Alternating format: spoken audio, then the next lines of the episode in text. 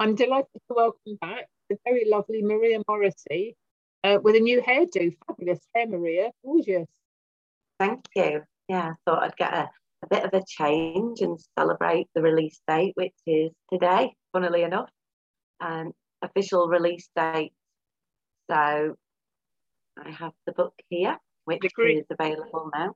Right, yeah. so for the audio listeners, um, Maria's holding up her book, The Grieving Grateful Widow, which came out on Amazon uh, today, which is the 21st of May 2021. And um, you've got it as a Kindle book and uh, a paperback, haven't you, Maria? I have, yes. Some of the people who ordered the paperback were extremely lucky because they ended up receiving their copies early because we released it a little bit early for delivery. So the people who had ordered, pre-ordered Kindle books will be getting their copies through today on their devices, which is really exciting. I know there's a lot of people been waiting for that. Fabulous. So give us a, a brief overview of the story of the grieving grateful widow. Yep. So it's a tr- uh, based on true events. So it's a psychological thriller. It's about a lady, myself, um, who had been in a relationship with a man that she absolutely adored, thought he was the man of her dreams. And when he was diagnosed with terminal cancer, her world started to fall apart. She nursed him through cancer, and then after her husband passed away, my husband passed away, what happened was she found out that the husband that she thought she knew didn't actually exist and that everything that he'd ever told her was untrue. And this wasn't just a case of telling lies, this was a case of this man was very, very dark, involved in some very dark things. And she started to uncover some very dark, sinister secrets about, about her husband, but only once he'd, he'd passed away. So the book really goes through um, what she found out, you know, what happened along the way, and it's a bit of a, an emotional roller coaster, really. Mm. Having uh, read myself, it's it's, it's fascinating. I, I, one of those kind of injuries. Once you pick it up, you can't put it down. Um, there, there's various examples in the story of um, your husband did, but you thought at the time, well, you so that you didn't anything of it, and in other other situations where you've looked back and thought, hmm, that's not normal, is it? And and I believe you've actually had to have counselling and, and um, PTSD as a result of happens. It's really quite serious, doesn't it? When you, when you look back, but at the time you didn't realise. You just thought that was a normal kind of way, way to live. Yeah. When you're involved with an abuser who's very intelligent, very manipulative, they can be abusing you without you even realizing you're being abused. So along the way, there was times that things didn't sit right with me, things that I questioned, but my husband had a way of proving to me, if you like, that everything that I was thinking, everything that I was suspicious of was in my head. And to the point that I ended up being sent for therapy because apparently I was paranoid. And it turned out that everything that I was so called paranoid about was actually real and it was happening. But along with that, you know, that was really just the start of things because after he passed away, I started thinking back and looking at so many situations and um, things like money. So, although my husband was controlling all the money and he was financially abusing me, he did it in such a nice way that I didn't even see that as abuse.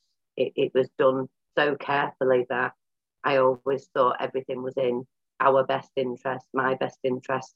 And it's only later when I look back at so many different things, I can see this whole pattern of domestic abuse that, you know, when I was in that, you know, I, I was heartbroken that my husband was, was, you know, terminally ill.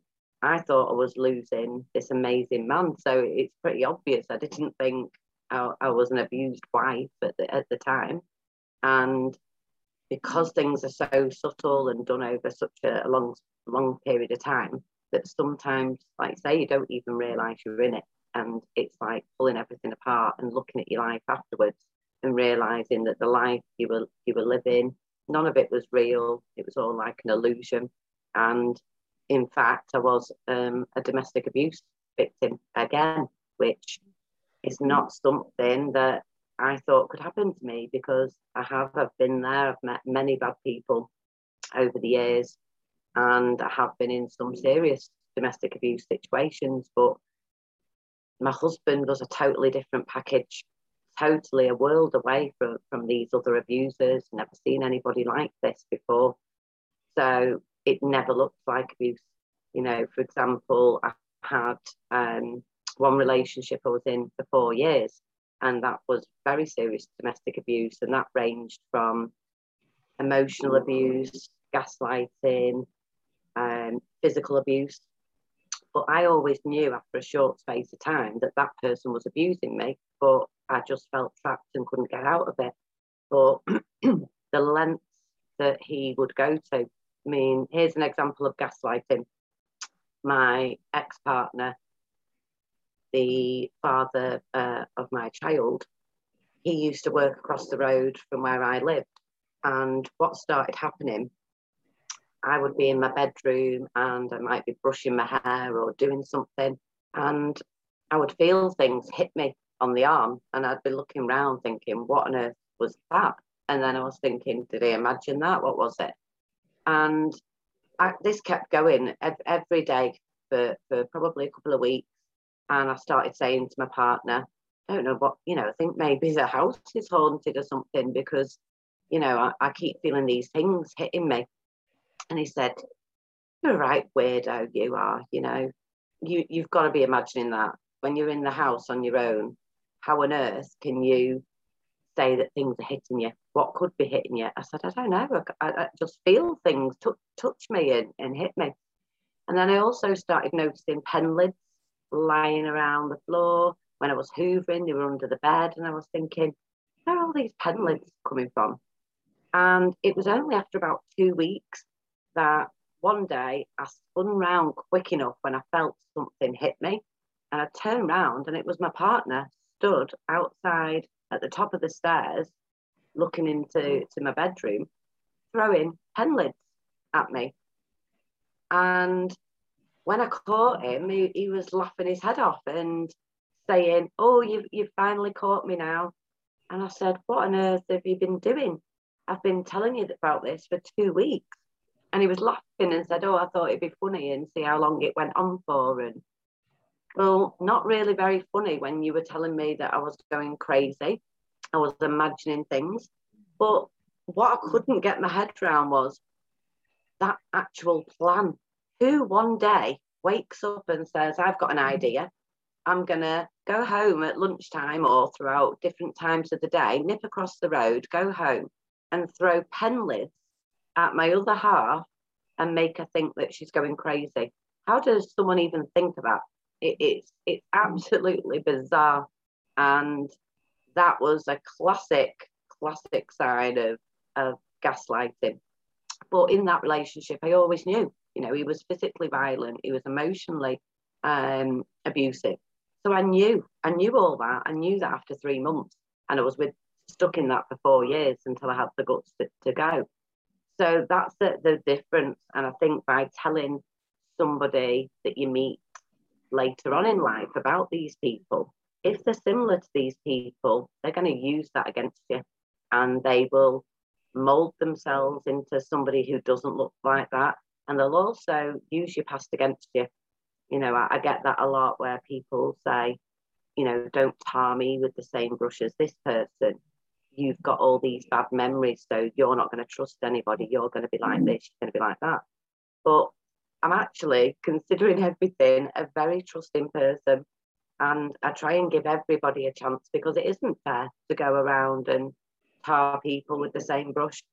However, you know, my spidey senses work a lot better these days. And I do find myself now still having these bad men drawn to me and I find that I can see it now. I, have finally got to a point in my life where things do set off alarm bells with me. I met one guy, I went on one date with him, and it was like being on a game show. Mm. Everything came out of his mouth, ding, ding, And it was like the game show adding up all the things that were wrong, all these red flags all the way through. And by the end of the night, if I'd have added them up, he'd have had a really big score, to be honest. And it was brilliant because I said, wow, look at that. I've worked this guy out in an hour or two. And I know I'll never go near this guy again because he's got serious, serious issues. And, you know, I've met, I've probably met two or three now um, since my husband passed away. And, you know, I've even had people say to me, oh, you're paranoid. You know, this is in your head, that's in your head. And they're all trigger words for me. Mm-hmm. When somebody tells you that what you're seeing around you is in your head, and you know for a fact it isn't, that is a very dangerous path to start walking down. That's in your head. You're damaged. You've got, you know, you're living in the past. You're trying to tar me with that brush. And when people start going down that route and they do things like this to you, mm. something wrong with you, there's something in your head. Do you know what? That is just another another reincarnation, if you like, of my husband. And it does not take me long to work them out. So they might think they're clever now, these psychopaths, these narcissists, these sociopaths, but they're not. And bring them on because I'm ready for any of them now and I will spot them a mile out. It's getting quicker and quicker now that I weed these people out. So they might come into my life, but they're going to be like passing cars in and out. I'll give them a chance like I give anyone. And, you know, and never prejudge anybody. I give everybody the same chance. But if they're showing me the same things, you can't tell me, well, don't you me with the same as your husband if they're behaving like my husband. Mm-hmm. I'm sorry. Mm-hmm. I, have only got certain things to work with here. And I've realised that in the past I've not trusted my gut feeling and I've ignored it. And it's got me in a lot of trouble. Mm-hmm. So whether I'm right or wrong, if my gut feeling tells me I'm right about you, and yes, you're a narcissist, yes, you're a sociopath, yes, you're a psychopath, and you're behaving in a way that makes me feel very uncomfortable, then yes, I will. I'll tie you with that brush. I'll send you on your way. And, you know, you crack on with your life and I'll crack on with mine and wait for the next psychopath to walk in the door so that I can deal with them also. Um, but, you know, there's that film, isn't there, Sixth Sense, where people say, that little boy, and he goes, I see dead people. I've got that power. I don't see dead people, but I go around going, I see psychopaths.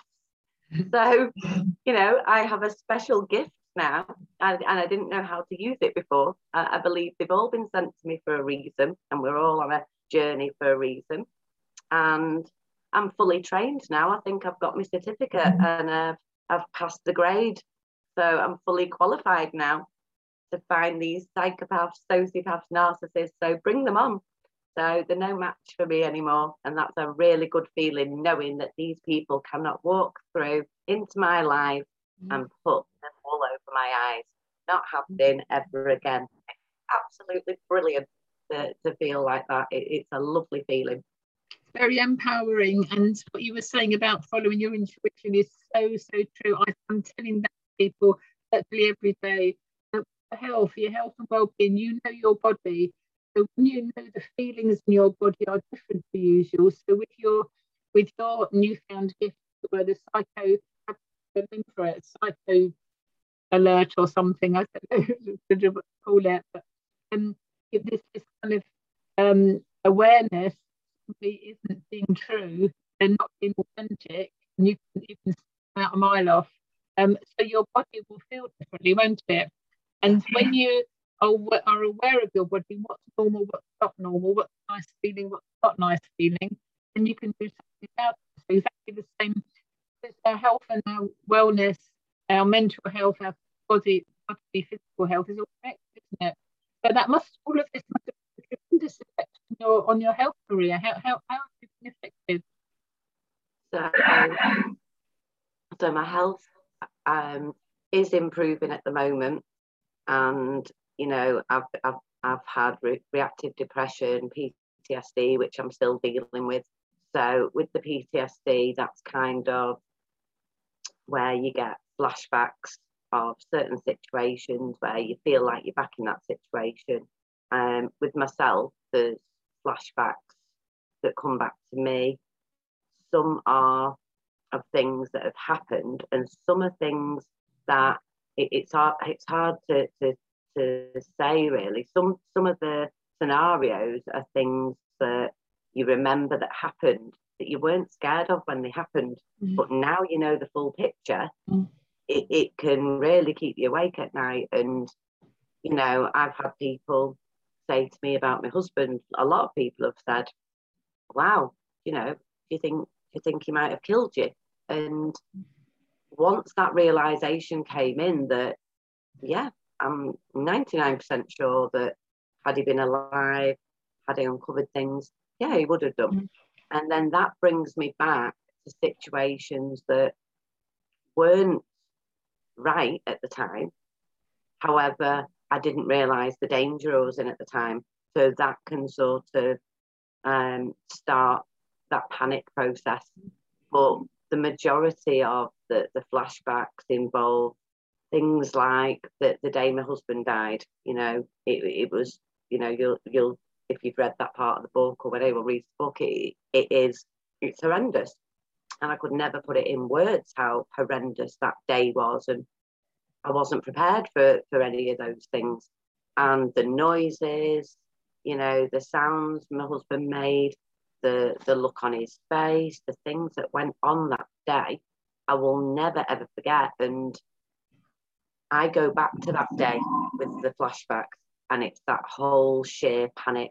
I can't do anything. Everything's out of control. It's like being on the top of a roller coaster and saying, "I want to get off," but you know, there's no way but but down.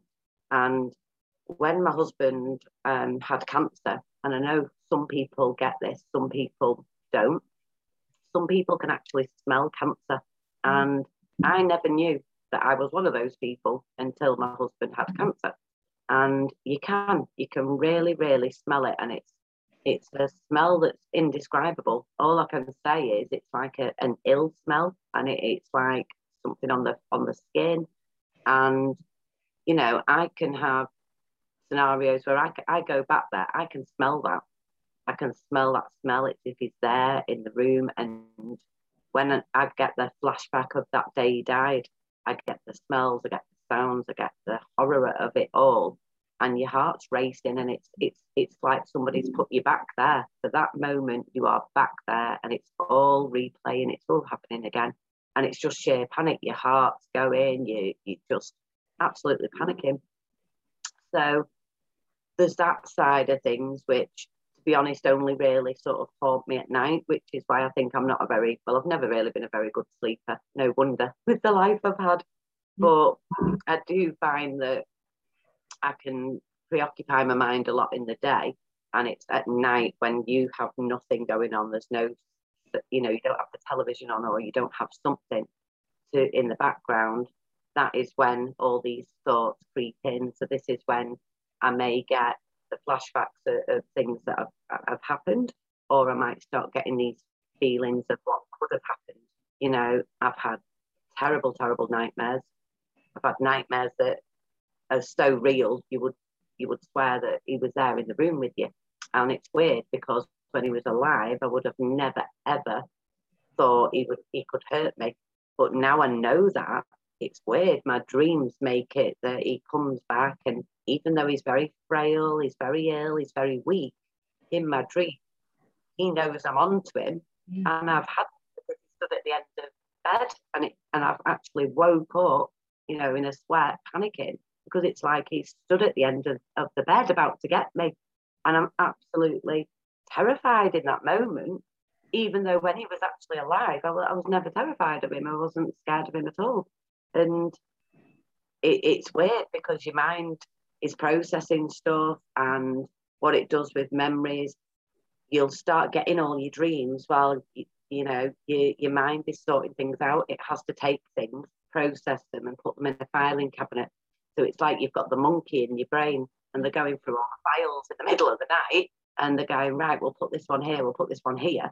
You might not have been even looking at that file or paying any attention to it. But while you're asleep, the monkey thinks he's doing you a favour and he's he's tidying up and he's getting these files and he's saying, Oh, you don't you need this one, you don't need this one, and he's filing them away for you. So that disturbance of that process brings everything to the surface. So your subconscious then when you're asleep is throwing things out there that you've avoided because you know it's all being sort of dealt with in your subconscious so it, does get brought to the surface very interesting maria very interesting we could we could uh, listen to you for ages but uh, the the um the ideal thing is for people to go out and buy the book and they can uh, read for themselves um what you've been through but also how it how it might make them realize that perhaps they're in a um, disturbing relationship that they haven't haven't picked up. Um, so where can people get hold of the, the book? So it's on Amazon. So you can write, you can buy it on Amazon Kindle or you can order paperback. I am looking into other options of getting it into bookstores, but the quickest, easiest way, as you know, is for self-publishing especially is to, to go through Amazon. So that's kind of where I'm up to at the moment. I am looking into other outlets, but yeah, Amazon. So if you go on Amazon, you can uh, find the link on Maria Morrissey's page, or if you type in the Grieving Grateful Widow on Amazon by Maria Morrissey, they'll find the link there as well. Fabulous. Thank you very much um, for your time today, Maria. Just to um, remind people, when is the book signing that you're having? So, yep, so anybody who's got a paperback who can get down to Preston on the 19th of June, we're having a book signing there at Reps Gym. So that's Reps Gym in Preston, and that's between 10 a.m. and 2 p.m. So please, if you want to meet me and have your book signed, I'd be delighted to meet as many people as possible. Come down, have a cupcake, have a little glass of Prosecco and get your book signed at Reps Gym on the 19th of June. Marvellous. Thank you very much, Maria. Best of luck. Thank you, Elaine. Thank you.